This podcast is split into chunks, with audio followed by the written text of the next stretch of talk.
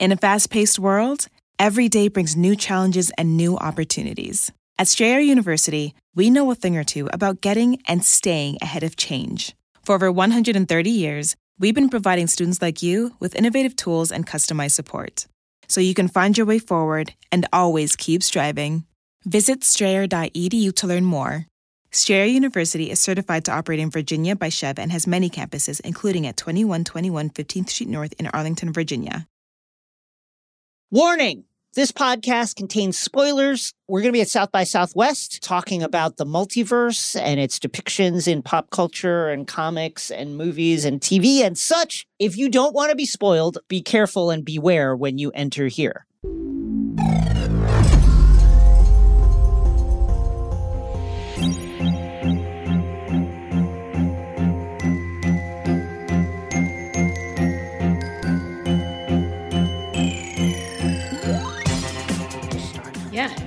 Okay, gosh. Hello. Usually do. Hello. Hello, South by. Uh, my name is Jason Concepcion. This is Rosie Knight. Welcome to X Ray Vision, the crooked podcast where we dive deep into your favorite shows, movies, comics, pop culture. We're here live at South by Southwest. Yeah! I've got so much coffee in my bloodstream right now. and we're here to talk about a bunch of uh, MCU stuff. We're here to talk about multiverses. Uh, and then we're here to uh, answer some uh, questions and listener questions, audience questions, and stuff like that. Rosie, how are you? How has your Austin experience been thus far? It's been lovely. This is my first time in Austin, my first time at South by. Uh, I have a lot of green tea streaming Yeah. through my veins.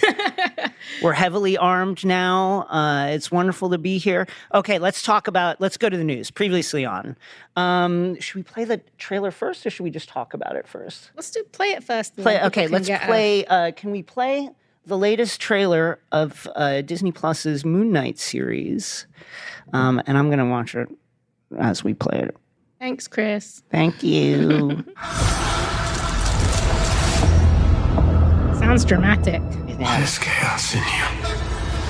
The fun of Moon Knight is getting introduced to a new superhero in a new world. It's a real, legitimate character study. I can't tell the difference between my waking life and dreams. Moon Knight is a spectacular character. He's got an incredibly unique visual look. Our job was to kind of put a lens on the things that had the most uh, dramatic juice and ultimately take the mental health aspect incredibly seriously. I am Stephen. The way we're tackling the story, we learn about Stephen and then learn about Mark. What's wrong with you, Mark? Why did you call me Mark? And they're the same person.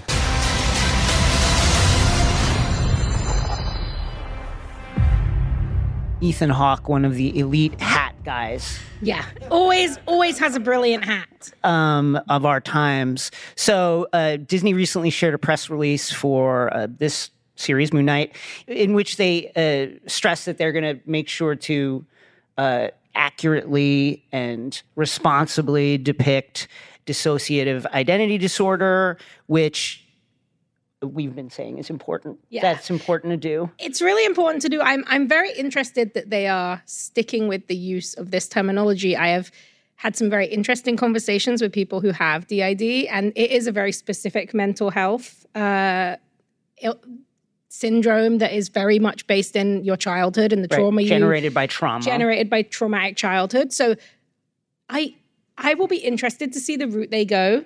Uh, I am glad that they want to treat it respectfully.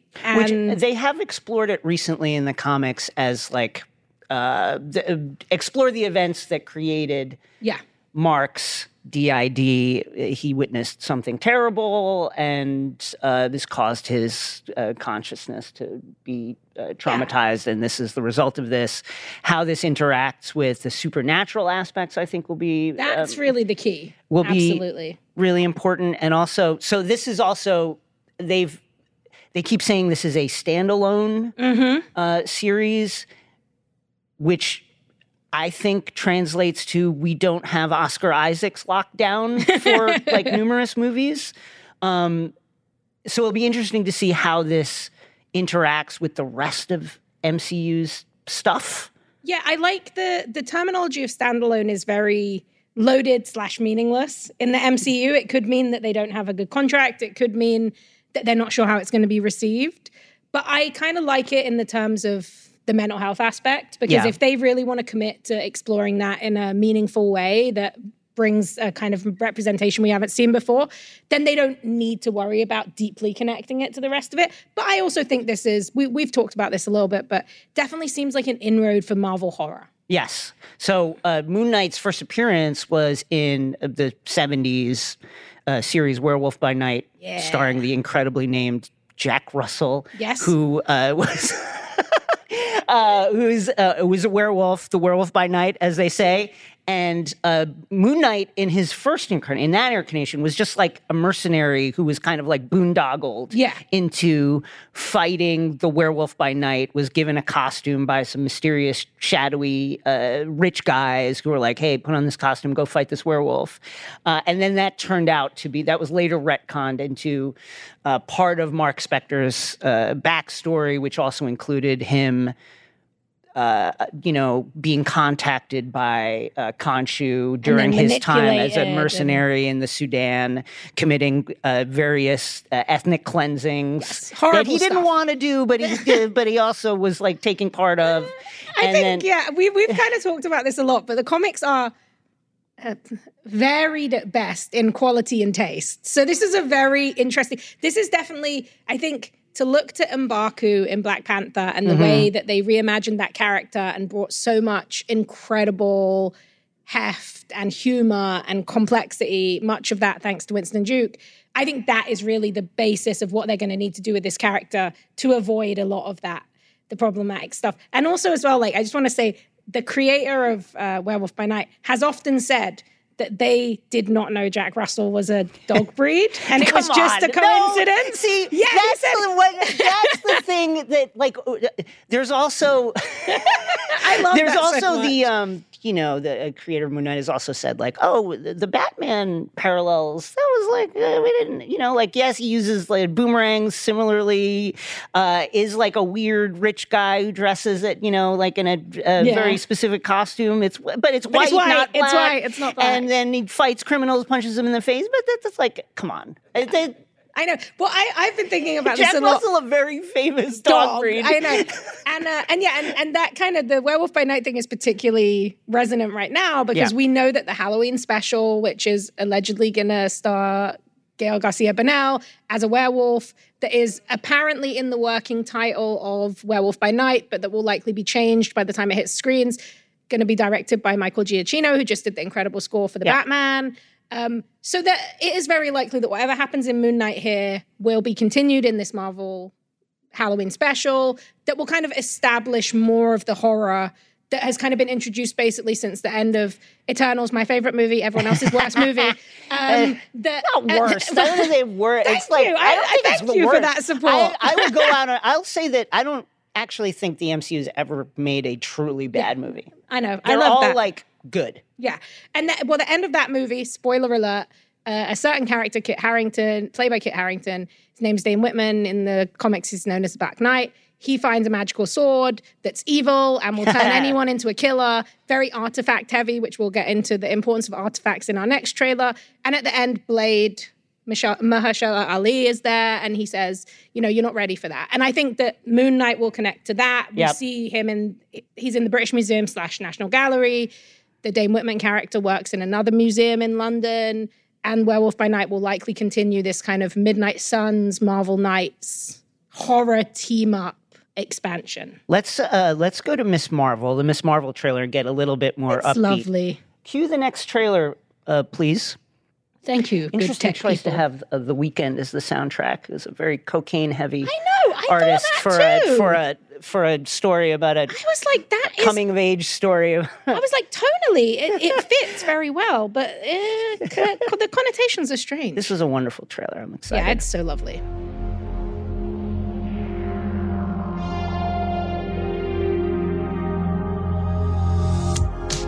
Okay, so first off, I just want to say, I get it. You get what? High school, Kamala. Kamala. Another adventure shirt. Cute. She thinks I'm some kind of weirdo. You are a weirdo. Boys. Excuse me. Yeah. You're kind of on my shirt. Sorry. But you're staring out the window in your little fantasy land. Kamala, hey. Already? Really? Come on, like. Do I have to figure out my whole future before lunch or is there like. Did something happen to you? No, why? Did you hear something? Come on Kamala? What does it feel like? Cosmic. I always thought I wanted this kind of life. But I never imagined any of this. Do you know what you are?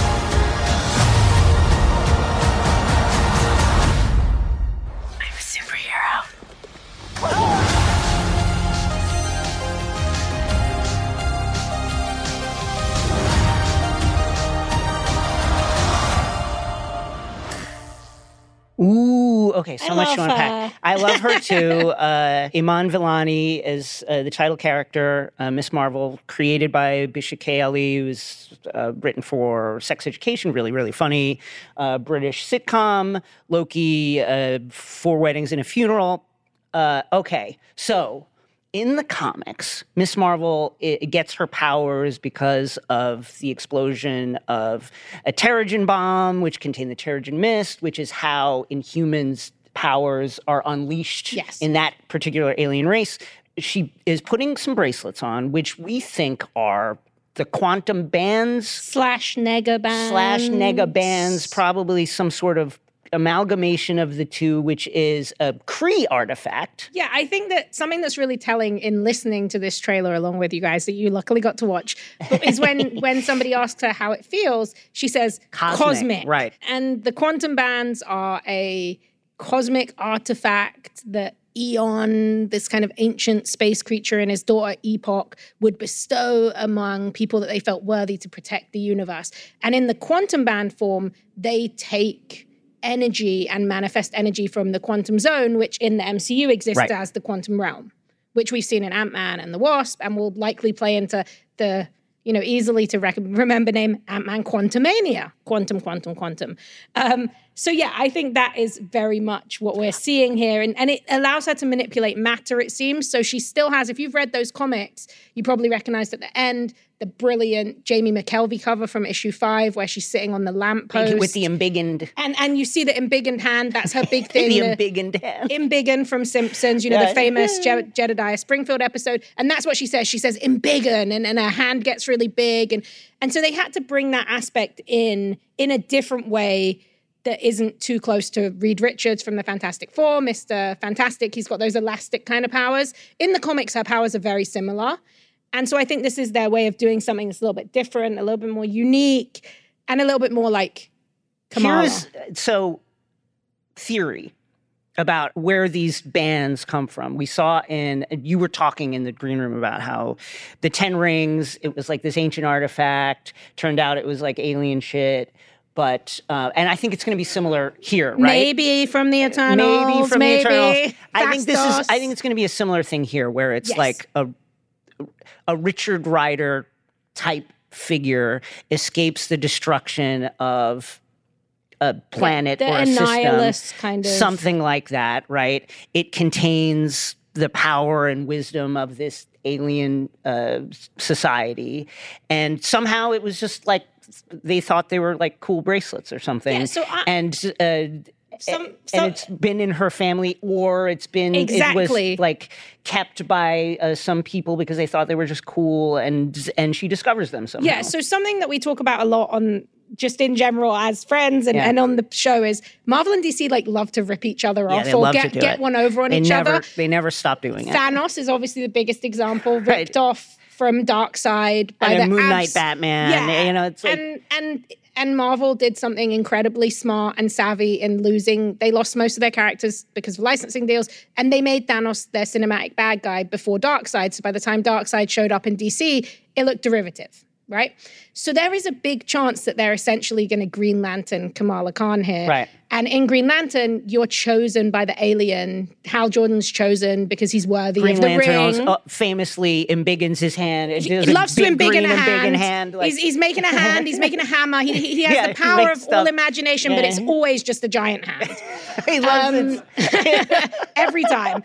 Like, so I think that this, I think you're right. I think this is going to be something where Kamala is worthy to have the bands. It's, she could be chosen herself, or something that I think could be really nice. We see in this trailer her d- sort of looking, she's either hiding them in a box or finding them in a box Right. in her attic. And a lot of the comic, um, which was created by Sana Amanat, Stephen Wacker, you know, um, the brilliant G. Willow Wilson.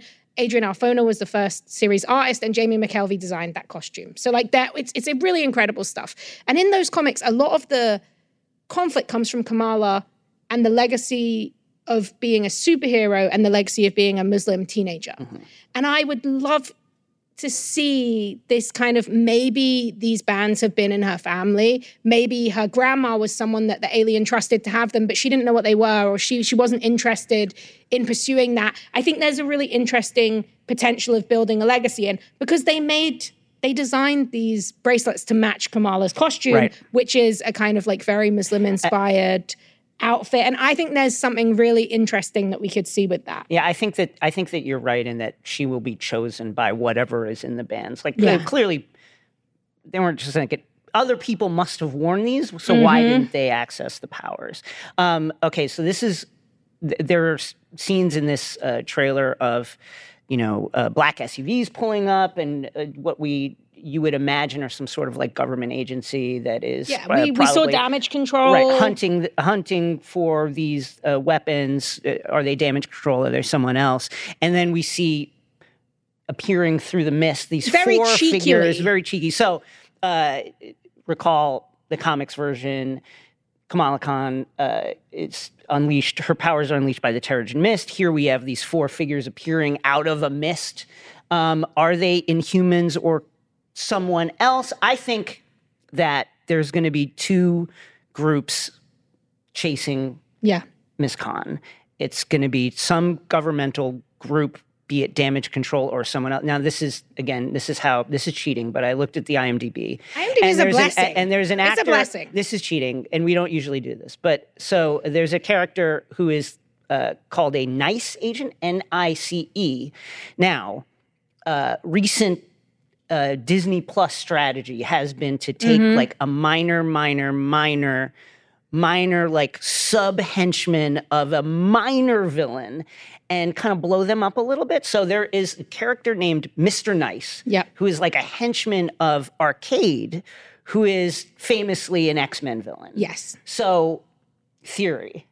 Mr. Nice or the, or Nice is a group that is like damage control. Yeah. Is out here trying to find powered up stuff, mystical stuff, ancient artifacts that uh, contain who knows what, uh, and is trying to cobble those together for the purposes of evil shit. Uh, and then later we will discover that the director of Nice is this arcade figure. I think you are onto something here because so so one of the things that the Miss Marvel comic did really well, and a lot of comics did this time, which was the Marvel Now imprint.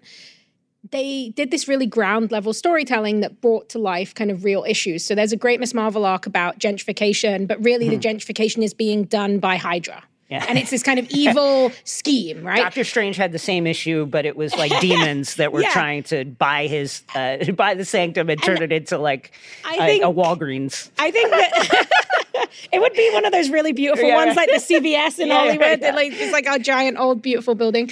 But um, I think that the nice agents, if that is a thing, it would be a really good if if, If- that if- would be a really good play on a current issue that America is having with Yeah. ICE and taking ICE, and also nice. in in Yeah, the it's cute. comics arcade in certain stuff like the Mike Carey uh, Age of X. I love Mike Carey. He's one of my favorite writers. In that, arcade runs a mutant prison where he's putting people with who are mutants, and in that, it's very extreme. It's a dystopian world where Charles never existed. Charles Xavier.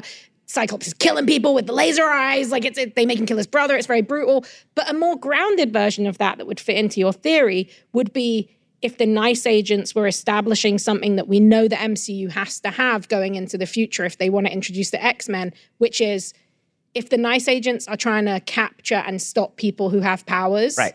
then we can start building to that idea that people with powers are oppressed, people with powers are in danger, and that's when you have the rise of Charles Xavier or the rise of someone like Magneto. So I think the nice agents is a, is a very good theory, and also I think there's a chance that there's some kind of alien. There's going to be some kind of aliens who want the bands back. Right. Now, I think for our four figures who appear out of the mist, I think that that is our, whether they're Kree or someone Yeah. else, I think those are our four aliens who are like, oh, the bands are activated. Exactly. Uh, we GPS located it to Jersey City.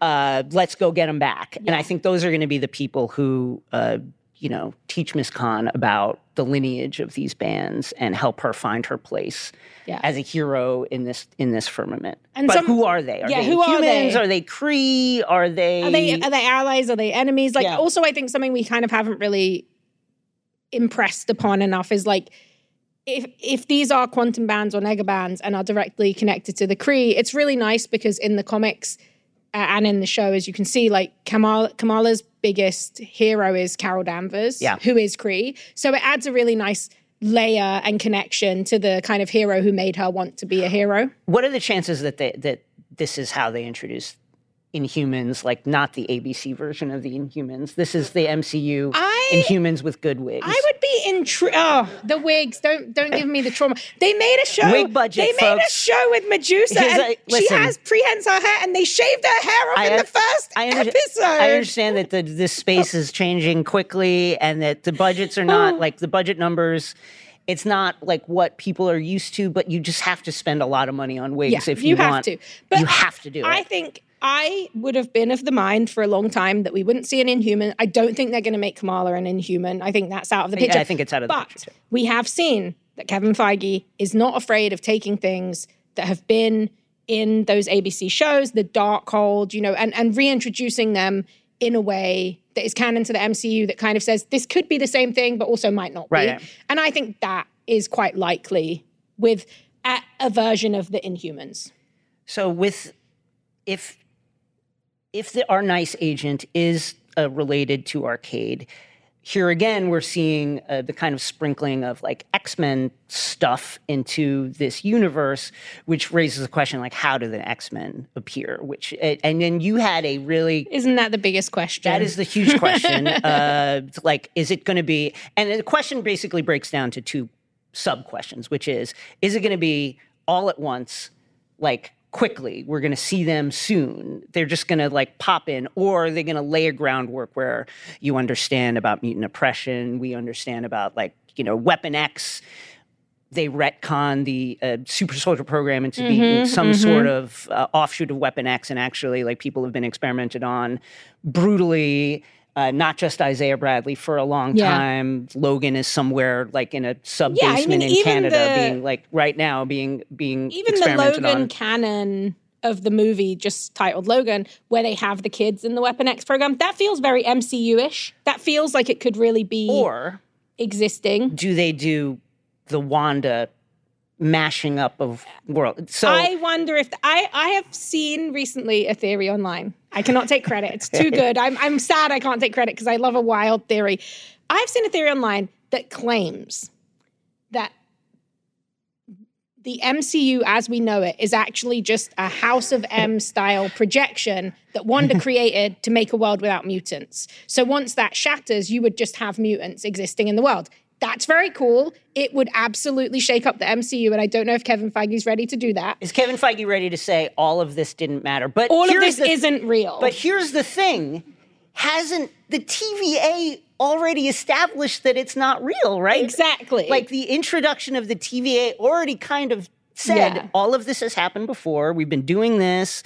Endgame, the time heist, all that stuff has happened multiple times. Yep. It's just happening in cycles in a very controlled way. And so uh, all of it kind of didn't exist, sort of exist I or- think- or matter. I think the most telling thing is like, so No Way Home was kind of this unbelievable cultural phenomenon where they somehow managed to recreate the anticipation and energy of Endgame just a few years later without 10 years lead in, right?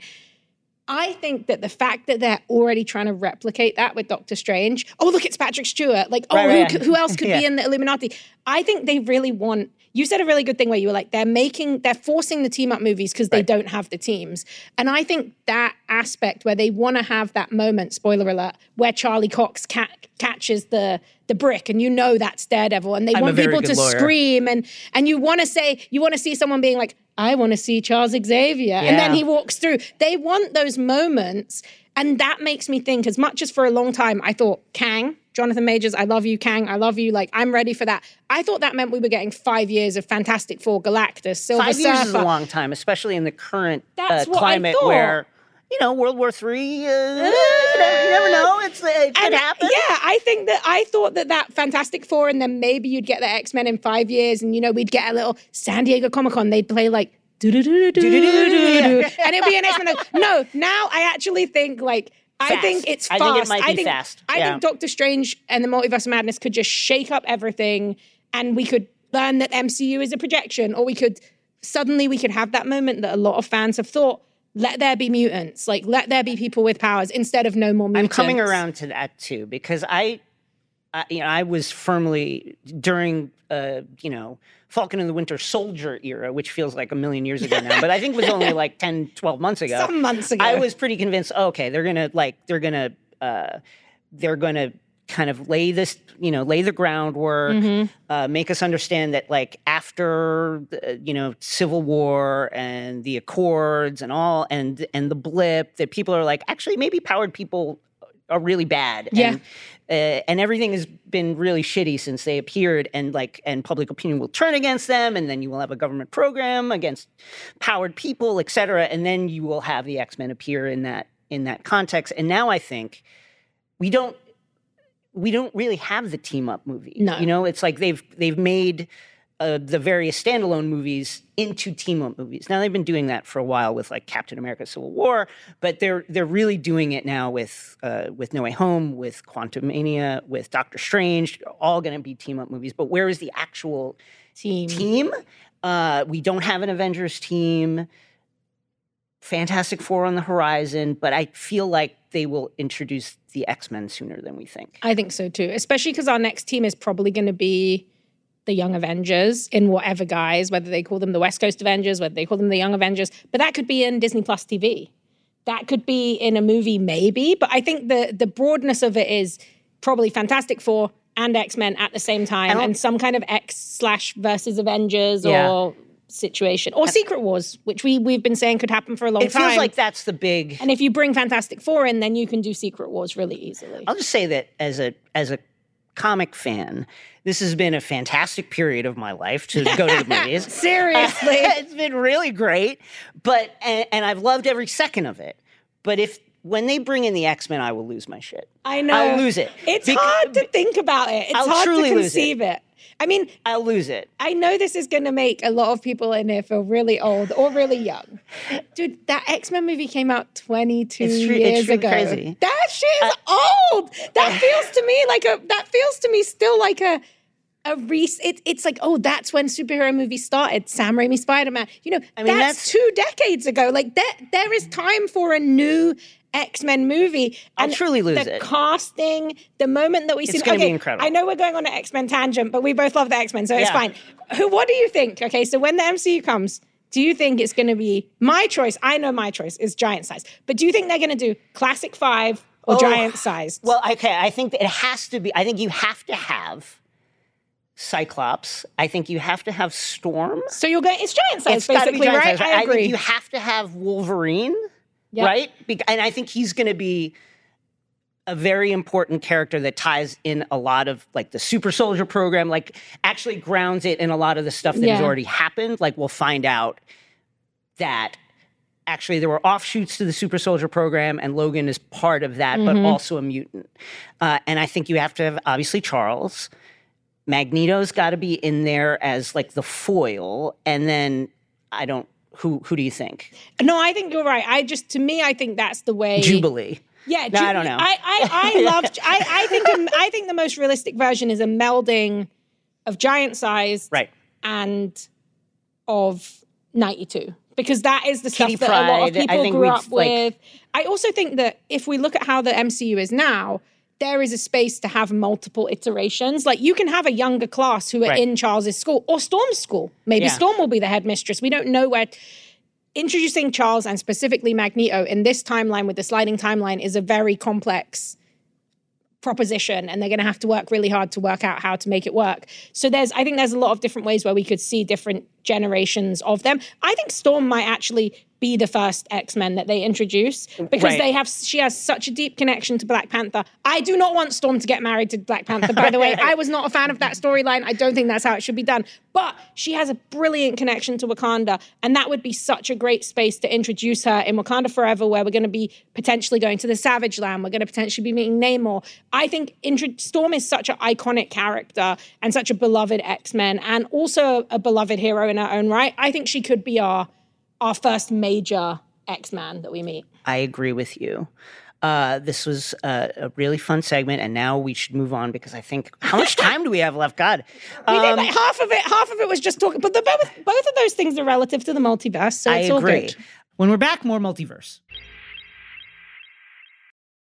Everything is changing so fast. I mean, back in my day, we were lucky if we could get one video to load. But now with the Xfinity 10G network, you can power a house full of devices at once with ultra low lag. The future starts now. Restrictions apply, actual speeds vary and not guaranteed.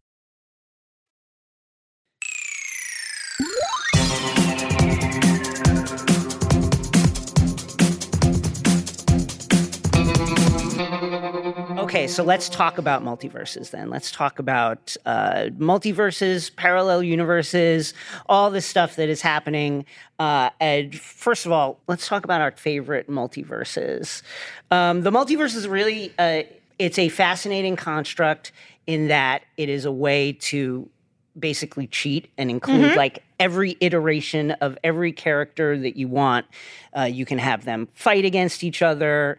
Uh, both DC and Marvel have their versions of the multiverse. I think DC's is is fascinating in that it's an outgrowth of just the way the comics industry existed at the time. You had Mm. all these different creators uh, creating comics at a super super fast clip, Yeah, I mean, every two weeks to a month. So many comics coming out every week, There and was so no- many different creators. There was no cohesive. there was no overarching like editor, and so you had like a Superman over here doing this, and then you had a younger Superman, and you had Superman and Lois Lane, Do- Superman's right. girlfriend, and you had, uh, and then you had Dark Knight, Batman. You know, you had all, uh, all these different versions of the characters, and and DC created the multiverse as a way to explain it away. Right. And so then you have And I Crisis love on that. you have Crisis on Infinite Earths, which is DC's attempt to be like, okay, we got to like team this somehow Mm-hmm. uh, by creating like this massive multiversal war.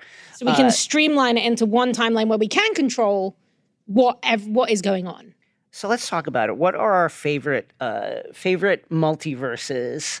Uh, would you like to start? I will. I will start just because it's on the topic of what my. I love the Marvel multiverse because the Marvel multiverse in the comics is one of my absolute favorite things, which is something that is almost entirely defined by fans. Fans were the people who created the Earth designations. You know, you've heard of Earth 616. Yeah. You've got the Earth where the zombie Marvel stuff Yeah, right. happened. You've got the Earth. And, and these were actually fans who were like, this, we're going to call it this. Like the first mention of 616, which we know we use it as an offhand term Mhm. for the main Marvel universe. That's kind of controversial in the comics, but has been used as a joke in the movies. That was actually from an Alan Moore comic, like a Captain Britain thing. It was an offhanded mention, and fans latched onto it and they were like, that's the main Marvel universe. And to me, that constant conversation between fans and creators is what makes this stuff exciting. So I love that Marvel had this messy world where there's so many different versions of their characters and all these different teams. And fans just started organizing it for them to the Yeah, yeah. point where Marvel was like, oh, yeah, that's right.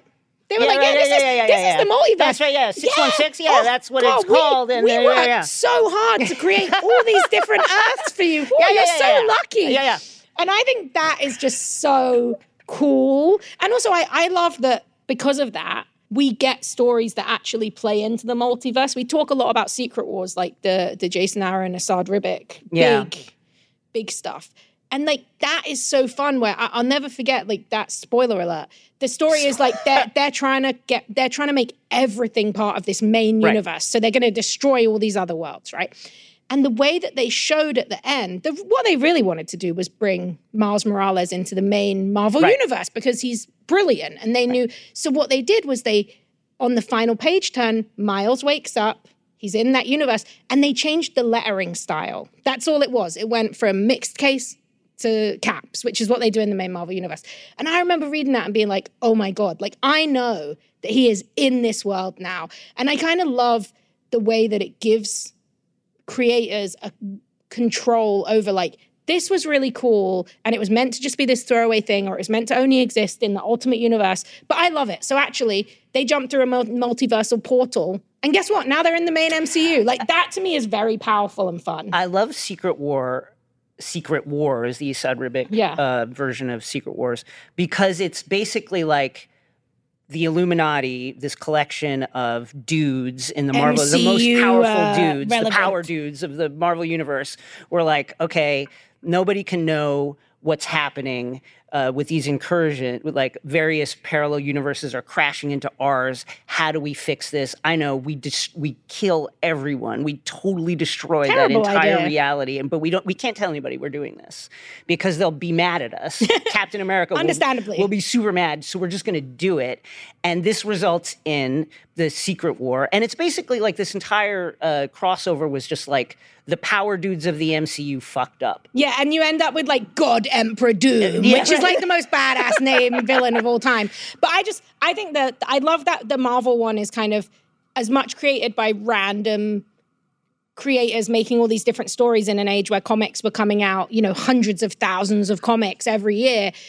And it was sort of shaped by fans being like, well, we need this to make sense. And Marvel was just like, yeah, that's what we meant to do. Like, that to me is so cool. What about what's one of your faves? Uh, Into the Spider Verse was just like I, I mean, it's just a adrenaline shot of a movie that is so so so so fun. They did the multiverse before uh, the MCU managed to do it, which is great. They And- likely introduced the multiverse to mass audiences. Yes. That is most people's understanding of the multiverse is Yes. through that beautifully made movie. It's a it's a heart wrenching movie that hits your that hits your feelings when you least expect it to do that.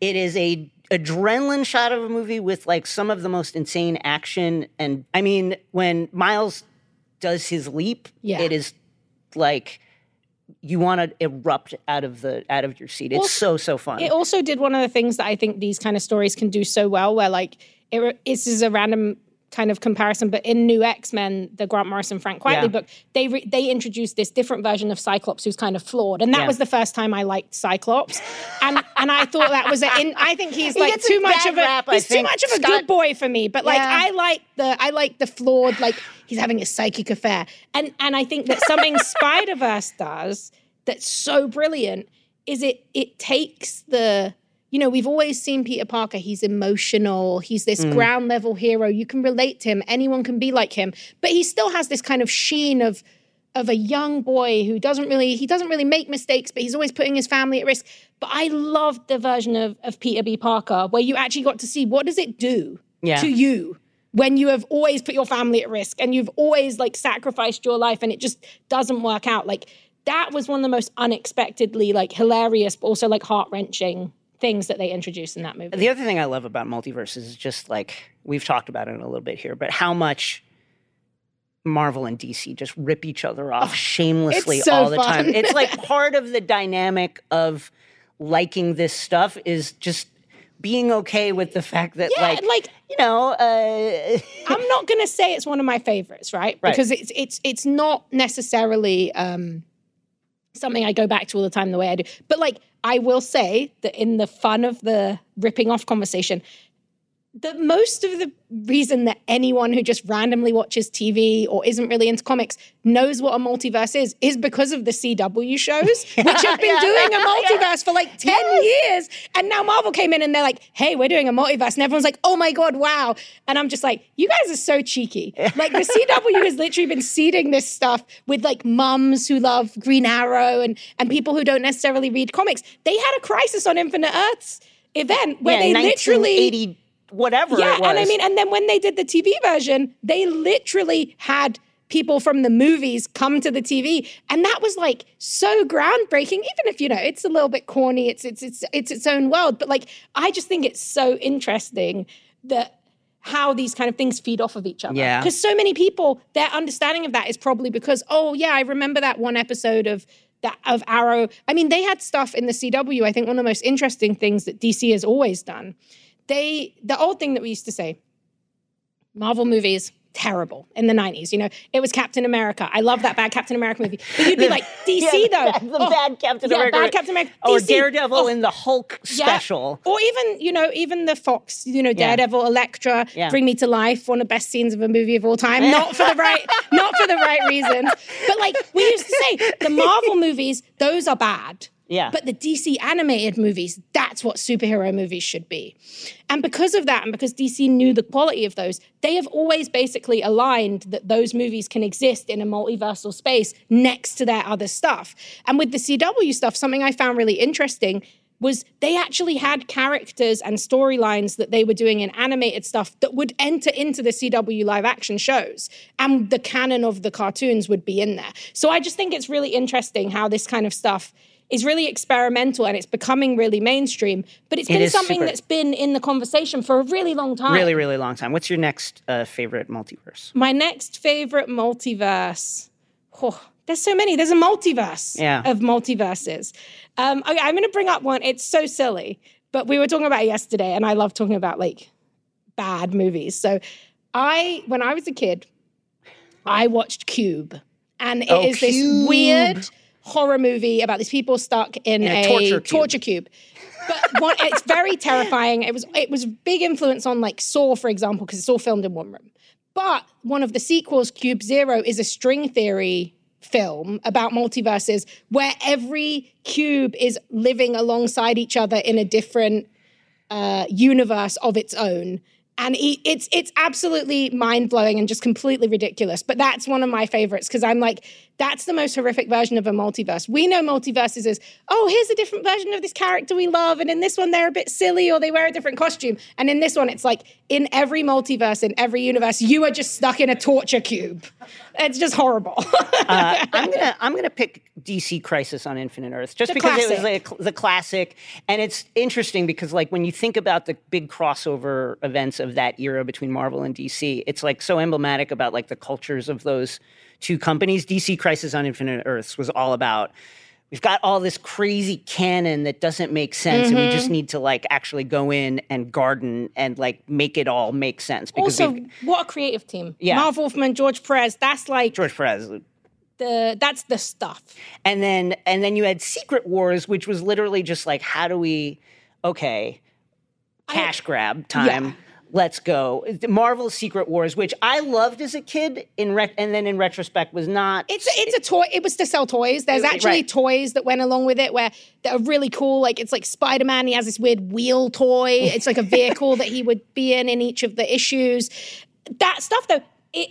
I have a Secret Wars coloring book, which one of my prized possessions. Lots of Kang coloring in there. So actually, that's a very. It's a cash grab, but it's now a relevant cash grab. You know, it's just, uh, it is quite irrelevant. Where, uh, not to derail us, but Kang, like, where is he?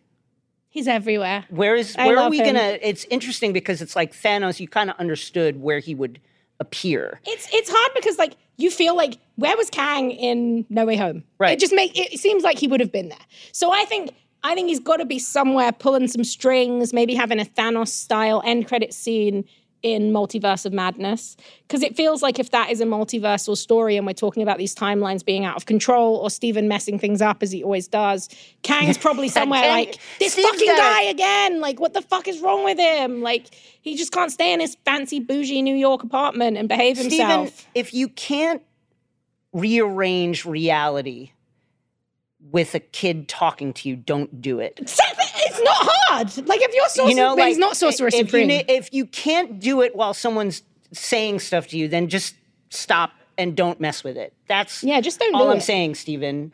Uh, your classic, you know, the hubris of this man. It's it's. He's he's a king of hubris. That's yeah. the problem. Uh, your next Okay, one.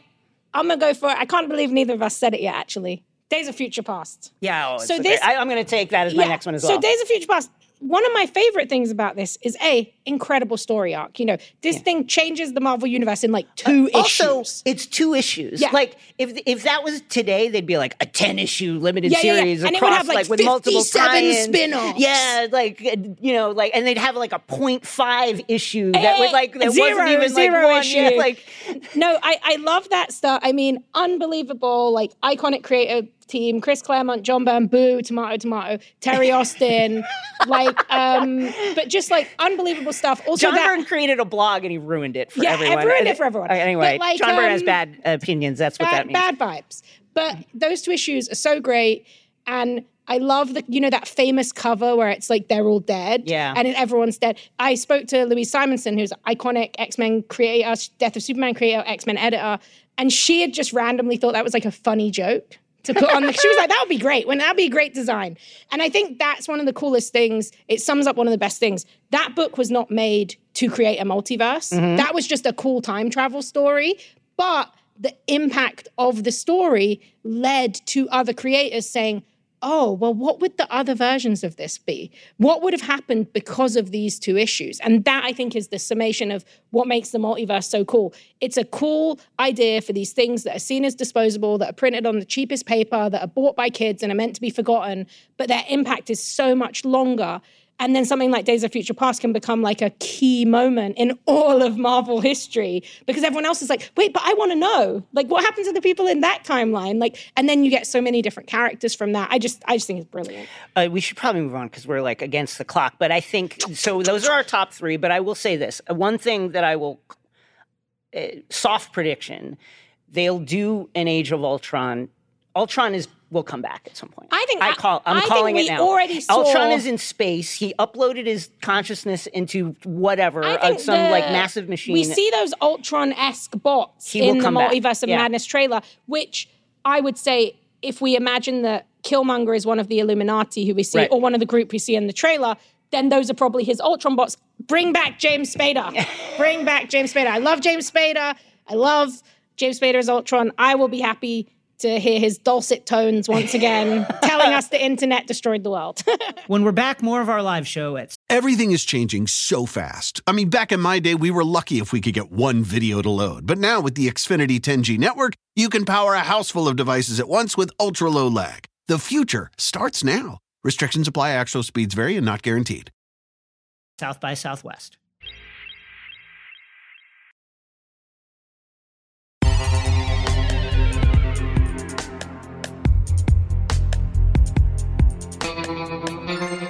Okay, let's go uh, to some mailbag questions. This is from Jamie. After watching the Doctor Strange trailer and thinking about WandaVision, Loki, What If, and No Way Home, I'm just confused about the origin of the MCU multiverse. Perfect first question for this. Aren't we all? I had assumed that it all began with Sylvie, but there doesn't seem to be any connection between that and No Way Home. Do you think we'll see any kind of connections drawn in Multiverse of Madness between all the multiverse pieces we've seen so far? Are they connected somehow, or did three people, Wanda, Sylvie, Strange, just happen to mess with it at the same time? Also wondering how the Watcher and the TVA can exist. Great question. Uh, um, Uh, what this? Th- this is the biggest question, right? Of the Marvel moment because it seems like No Way Home would be the place where you would feel the ramifications of Loki, right? And you're oh, the, all these worlds exist, but they seem to close it. And my understanding is from reports that No Way Home was originally meant to come out after Doctor Strange. Mm. Um, so I think that that changed the storyline of, of what was meant to happen, where I'm assuming that whatever happened in Doctor Strange was meant to lead Right. To that multiversal kind of explosion in No Way Home. I think it does all start with Sylvie and the TVA because we know that What If only exists, and we know What If, even though people thought it wasn't going to play much of a big part, we can see now that they were seeding a lot of big stuff in Doctor Strange, Right. Multiverse of It was Loki that unleashed the true multiverse. It was like think of it as like a bonsai tree. The Whereas multiverse always previously- exists, right? But it, was, in a loop before, and now it's right in in the in the pre Sylvie pre Loki fashion. It was like very constrained in this very curated kind of fashion, and now it's just like wildly Yeah, and growing. and what we see and everything we see in What If is coming from those trees right. that kind of swirl off. What I'm really interested to see it to kind of what I want answered in along with Jamie in in kind of Doctor Strange 2 is so like is he in trouble for what he did in No Way Home? Is he in trouble because a different universe version of him messed around with the timeline to try and bring back Christine, and he's Yeah. having to pay for it. Like,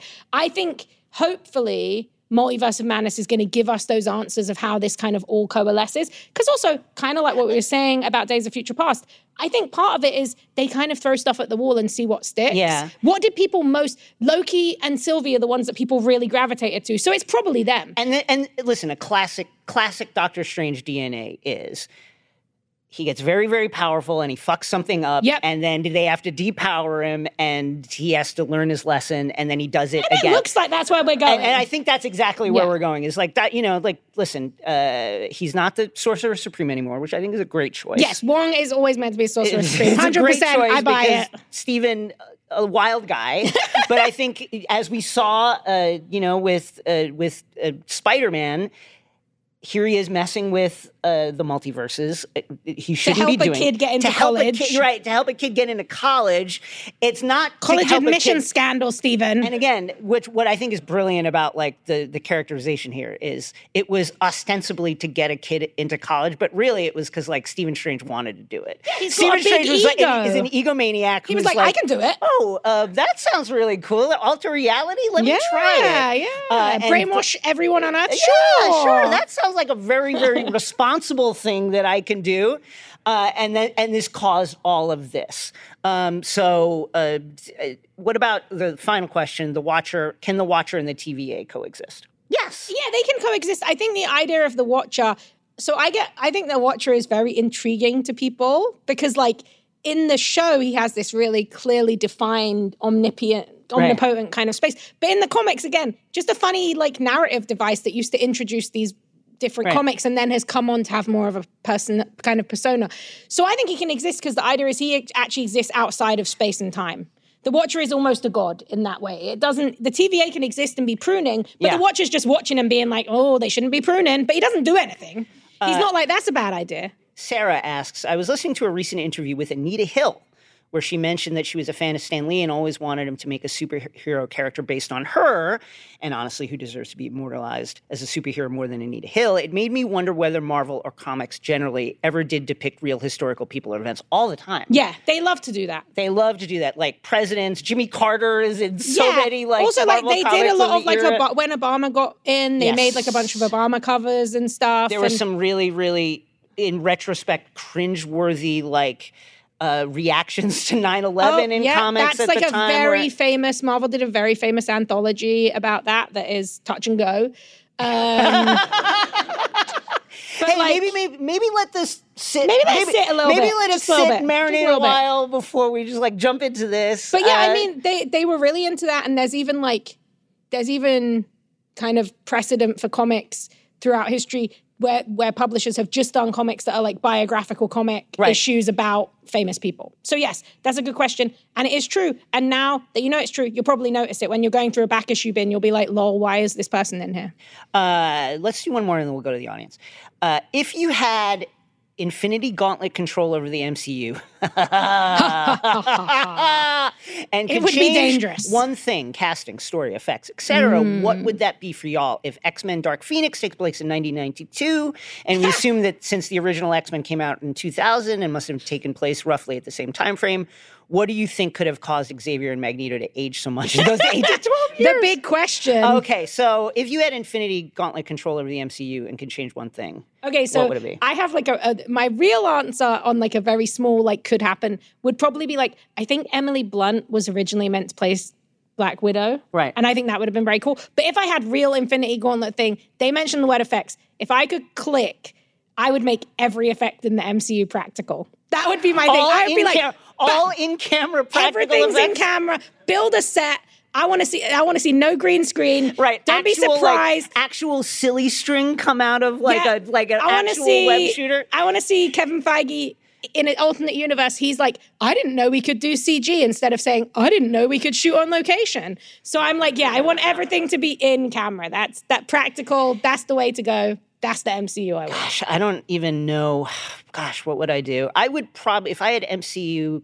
Mm, I would bring. I would find a way to get the X Men in Early on. like earlier, and I would have more like Weapon X which is the program that created Mhm. Wolverine. I would have more clues about that. I would more I would tie it directly to the super soldier It's program. such a foundational part of introducing like heroes and mutants right. to the world. And, and I would have I would have like him a picture of Logan like hanging in some flashback of the super soldier program where it's like, oh yeah, the Canadian version of, Mhm. of, of Captain America. It never really worked out. He he went psychotic and we had to lock him in a cell somewhere uh, after we would- bonded what adamantium to his bones. Yeah, and so that's what I would do because that is uh, the, uh, I can't I just can't wait for the X Men to come to the Marvel universe. Okay, let's go to. Does anybody have? if you have a question, you can stand behind the microphone Yes, if, if you you, have care anything. to ask. Thank you. Thank you. Oh, brave question you. asker. So I'm gonna age myself a little bit. Uh, my dad was a fan of the '92 X-Men Yes. uh, I love cartoon. to hear Yeah, yeah, it. yeah. That's a Um, great, I'm- great parenting. Yeah.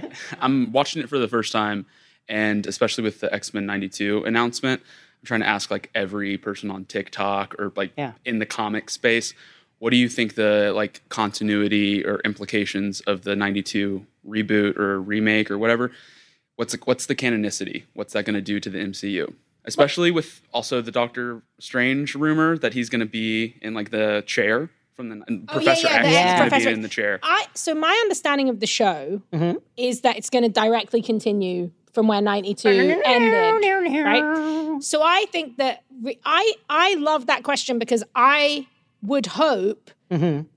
I think that canon wise, I don't necessarily know that the MCU wants to get into like animation being canon, but I do think that the reason they're doing this show right now is to reintroduce the Yes, X they're- they're laying the groundwork. to a new audience Exactly. that maybe didn't grow up with it, and to yeah, Yeah. exactly. You're the you're the target, and uh, and basically to something that me and Jason have talked about a lot about why we think that show works, why the Spider-Man animated series works, why Batman the animated series works. They basically condense these really famous arcs, Dark into like one- Phoenix, into one Days of episode, a Future Past. twenty-two minute episode. Yeah, the Sentinels. Suddenly, Yeah. that's 22 minutes. You know, it's this really condensed form of storytelling where you can do a lot of exposition and introduction. So I think that what we see in X Men 97, I think it's going to be called. We should look to that as probably very telling about what's going to be in the the MCU X Men movies. Hey guys, uh, great to see you. hi. Yeah, Hello. hey, Hi. nice to be here. Nice to see you guys too. Um, I have just two quick questions. The first one: Now that we're getting further and further away from World War II, which is anchored in time, but our culture is moving oh, forward a through can time. of worms. Do You like? Is it time when the X Men come in to just rebuild that whole story, take it away from that? Wolverine can obviously can be around forever, but you know, do should that all be reinterpreted the way they did in the Ultimate Universe? And then the second question: I miss Cap and Tony in the MCU, and I like the idea of them being around for the long term. So. Do you guys like the idea of pulling a Rick and Morty? Like, go find a to- you know a new actor for Tony and for and for Cap from some other multiverse, and bring him into the to the main line. I honestly think we could do a whole episode about the Magneto question. Yes, the Magneto because question. is- Magneto is a Jewish hero, anti-hero, villain, uh, Holocaust survivor is so integral to his and that came along. That was a retcon in and of itself, which came Yep. along uh, much, much later after his uh, introduction as a very, very evil uh, Yeah. supervillain. But as Matt points out, like this is we are living in the age of the sliding timeline. Right. Everyone in the comics now is, you know, uh, let's look to the even the Batman. You know, the Yeah. new film. He he was. In he was like a kid in like 2001. He's going to see Shrek with his mom and dad Yeah, yeah, instead of right. Zorro. you know, and, and then they died. Ah, what a tragedy! Like the, the years keep coming and they don't stop coming. But, um, but like I think it's the I this is something I think about a lot. It's something I talk to Jason about a lot. I don't know how they do it. I think there's Yeah. some very brilliant ways that you could reinterpret it. I think that there's a an unbelievable spectrum of, of Jewish existence where you could have a Jewish character who's also a black character who was involved in the civil rights era stuff in the US, and that would be an interesting Magneto. But that, whatever they do, I think there's some modern war uh, spaces that you could reimagine it in. But it is such a vital Jewish character, and Yeah. it was created, you know, by two Jewish men, and then was retconned to be this huge Jewish icon. I, I, I think it's, I think it's very, it's going to be the most complex thing they have to do. Yeah, I, I, I agree with that. Yeah. Um, and I also think like it, it comes down to the central question of are they are the mutants here now and hiding? And have they always been here? And have they always been there? Because also, let's be real, we could just, if you wanted to, he could just be 40 and guess what? He's a Holocaust survivor, but his mutation stopped I mean, they him just gave us- aging at right. the age of 40. Like, you can write it in if you want, but you can figure out have they always it. been here? And they gave they just give us the Eternals, who uh, secretly have been hiding like amongst uh, the people of Earth for a long time. So they could do that with the with the X Men. The school is so top secret that nobody Mhm. knows that it's been happening. Or do they use the multiversal uh, door and say we're bringing them in from somewhere else? That's kind of the central question that we Definitely. don't. Or is it a combination of those things where it's the stuff we saw in Loki, Yeah. uh, the stuff we saw in WandaVision, plus some sort of like melding of Also- dimensions that gives us mutants. Because for a long time, when it came to like, what do you want to see from a Fantastic Four movie, right? Right. A lot of us, our answer would be like, well, let's do it's Taika Waititi, it's Fish Out of Water, it's a 60s wild ride movie, and then they're pulled into the modern age. Wouldn't that be cool? So I guess using that same logic, if we're talking about the multiverse, there is a version where you can pull a young, radicalized Holocaust survivor Magneto into a modern age where he still has that experience, but I he think you need brings that. it. I, I I would doubt. I don't think. I that- don't think there's a way you can do it without it. The Yeah, question is how what, how, how- what does that look like? And I think that's going to be the hardest thing for them to do because it was. I mean, the reason to kind of answer, go back to answer Sarah's question. The reason that Magneto looks old in those first X Men movies is because they needed him to be a Holocaust survivor. So that's what aged him. It was just the, the narrative necessity. Um, and as for your, I, I think about the Tony and Cap thing a lot because I think a lot of people want that. I am all for recasting. I think it's the most exciting way to do it. right. There is precedent in the comics of Teen Tony. It's very hated. I don't think Marvel's going to look back to that. Yeah, Um, but I do, I do think, to me, that's what I think is exciting. RDJ, Chris Evans, brilliant. But if I see Tony Stark again, I want to see like 25 year old Tony. I want them to find a brilliant young actor who has that like arrogance and anger. And I want to see him against this pure minded, like idealistic cap. Like, so I think that, I think that if they do it, I think you've got to multiverse it, pick some new actors. I think that that's what. And Feige is uh, pretty. It, it seems pretty sure that Feige is anti reboot. Yes. We will just bring stuff in and figure out how to make it work within the timeline. And I think that's and so far do. they haven't gone the the other big Disney property you might have heard of it. It's called Star Wars. Um, they they have a penchant for doing a lot of de aging. Yeah, yeah. And luckily we haven't the the MCU. wanna see that in we don't want to see that. And Yeah. even when you had Chris Evans at the end of uh, you know Endgame. He, they did old people makeup. Even then, it was it was practical. So I, I'm hoping that we're going to stay in that realm of reality. Uh, do we see old Chris Evans, old Captain America, running around in our current? Joe Biden, Captain America. Yeah, he's was like- he's there. that serum is still strong. Like he could probably bench press. He needs to come back still. and make up for all those Yeah. atrocities he ignored while he was dancing with his missus. Like, Hey y'all. Um, So I've, I've always wanted um, like Brandon Sanderson's Cosmere books adapted. I'm so curious. What are some things that have not been adapted for TV or movies that y'all would like to see put on the story? I I have a God, we're running out of stuff at this yeah, point. But, no, okay. So I have a white whale, but like many of us, I think it's a dream. But also, I, I never want to see it adapted. So there is a comic book that I love that if you listen to podcasts, I talk about it a lot called Love and Rockets. Yeah. which is by the Hernandez brothers, and it is this slice. It's a it's a mix between a slice of life and a science fiction comic about p- p- Latinx punks. Yeah. in like the 80s and and but the thing about the comics that's amazing is over 40 years the comics have the characters have grown Yeah. with the comics. There's no sliding timeline. They get older. And it's this brilliant queer punk rock story. And i always wanted to know like it feels like the 90s like a reality bites era kind of movie should have been the time for it to get made. So i don't know how it exists now but that's the one where sometimes i'll see a brilliant actress or or i'll see like some kind of like brilliant queer fashion shoot and i'm like oh love and rockets like it could exist but do i really want it i'd probably hate it i'd probably be like Yeah. crying every day like watching it like why did they do this like I, I that would be the one because it's kind of like the last giant indie comic that they haven't. Mm-hmm. it really is that they haven't adapted yet. Because it's really from the black and white boom era. We've we've Yeah. had Ninja Turtles comics. You know, Yeah. we're having a Usagi Yojimbo Netflix show. Like these comics that came out at the same time, a lot of them have been adapted. And Love and Rockets is really that one where you're just like, it's it's scary to take it on. But like the the early stuff, especially that Jaime did, like Maggie Yeah. the Mechanics, was this like very it's what inspired Tank Girl. She's like a badass, like queer mechanic, and she Yeah. goes to like a world of dinosaurs. So I think if you're going to do a movie, you could do the more sci-fi.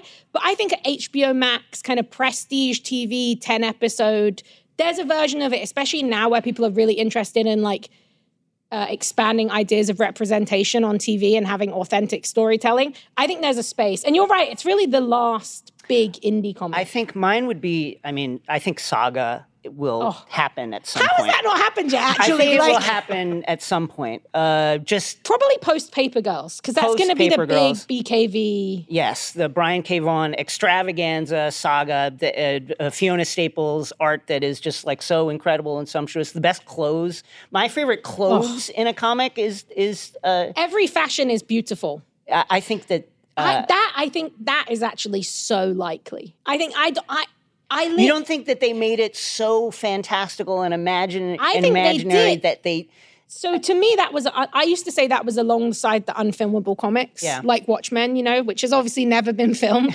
Um, so it's very unfilmable. But like, um, because of that, but I think where we are now, you have a Lord of the Rings show Yeah. being made by a billionaire company, and every episode costs four million dollars. they and spent every like the two, they season- spent a quarter of a billion just to get it. yeah, and and the billion dollars season, right? I think we're living in a world where there's too much. There's just uh, it's unthinkable amounts of money. So in that sense, could Saga get made probably very beautifully? Yeah, I actually think it probably could. Now the question is, who could helm it? Do they understand the vision, and could it be weird enough? Also, it would have to be R rated. That is Yeah. like a saucy comic. Good. That that's Yeah. the way it should be. Good. But I think it would be. I think it would be hard in an age of superheroes for them to not want a PG thirteen it because it's it's so HBO Max series. HBO Max. Multiple seasons. Also with with the mindset of Yeah. I have a lot of um moral and ethical issues with Watchmen ever being adapted because Right. it was essentially stolen from the creators by DC with the with dodgy contracting. But I will say, if you went into a saga with the mindset of the recent Watchmen TV show where you're constantly recontextualizing the source material to make it speak Yeah. to now, I think that mindset with a budget for saga could be absolutely groundbreaking. Uh, I agree. Yeah. Thank Well, you so much, listen, everyone who asked the questions. We've, we've come to the end of our time. Big thank you to everybody uh, here. Uh, thank you to uh, on behalf of Rosie and myself. Yes, everybody thank you here so at South by. Southwest. Please enjoy the rest of the festival. Uh, check out X-Ray Vision every Friday. Goodbye, everybody. yeah.